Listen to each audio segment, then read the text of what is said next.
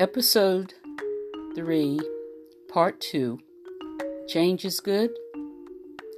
This is the last line of Part 1. Yes, change is good. We needed a reset, I believe. I know I did. Now to continue on. I look around my home that I'm living in 24 7 now, except when heading out to the grocery store, and I see lots of opportunities to live in a new way. Cleaning has never been my favorite thing to do. Before Corona hit, I had thought for some time about getting a cleaning service, but I was too cheap to cough up the money. As you've heard, I was never home long enough to even clean the dishes, let alone the cobwebs that appear in corners and the dust dinosaurs that grow under my bed. Now that I am constantly at home, I have become appalled at the squalor I've let myself amass. I went to look for something that fell behind my headboard one day and saw a jungle of dust. I embarrassed myself, child. So now each morning, I think of something in the house that needs my attention. And I only do these chores for no more than 90 minutes. Otherwise, I get pissed at myself for the mess I created, I become frustrated doing a job I hate, and then I, I would give up completely. Besides, there are a few fun things I must leave time for before the day is over. I continue to take private piano lessons via the Duo app so that I don't lose the little bit of skill I acquired in my Sage classes.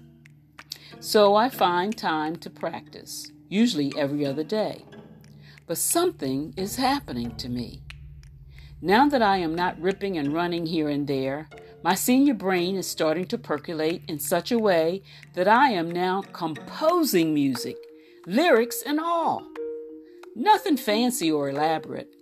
After all, I am not, I am nothing like my musician son. He created his father's family reunion anthem. But at this point in my sequestration, I have completed three simple pieces. If this imprisonment lasts throughout the summer, I might have enough to make an album. Let's see, what should I call it? Hmm, how about Music to Prevent Getting COVID, live and in living color? Or Sonatas in C for Corona? there is an old saying telling us to make lemonade out of lemons. This pandemic ain't playing, child, and I am I am constantly thinking about flavors of lemonade I can make. My main source of social interaction comes at a distance of six feet. I go to the grocery store during non senior hours, and I find myself queuing in the line, only about six or seven people deep, though. The other day, I found myself loving the music playing at Aldi. It was a good hand dancing song, so I started dancing without a partner, like I used to do as an introverted teenager. The employee who wiped down carts as shoppers left the store saw me and took pleasure in my old fashioned movements. He even shouted out the artist of the song, being amazed at his recall. I can't remember what he said because I was too busy turning myself around with my gloved hands. Within a minute or two, the line moved, and I danced into the store with a big grin under my mask. Yes, change is good, except for the change reported each day of the increase in the number of people infected, the increases in deaths in the last 24 hours, the latest drug the FDA has quickly approved, and the new precautions we need to take to stay alive. Pan damn it!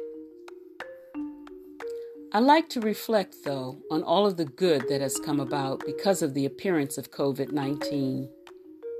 People like me are becoming very creative in their confinement, and it reminds me of the changes brought about during Renaissance eras. I hope all that is good stays once we have conquered this disease, and I'm praying that it gets over soon before we've all retired to live in our heavenly home. End of part two.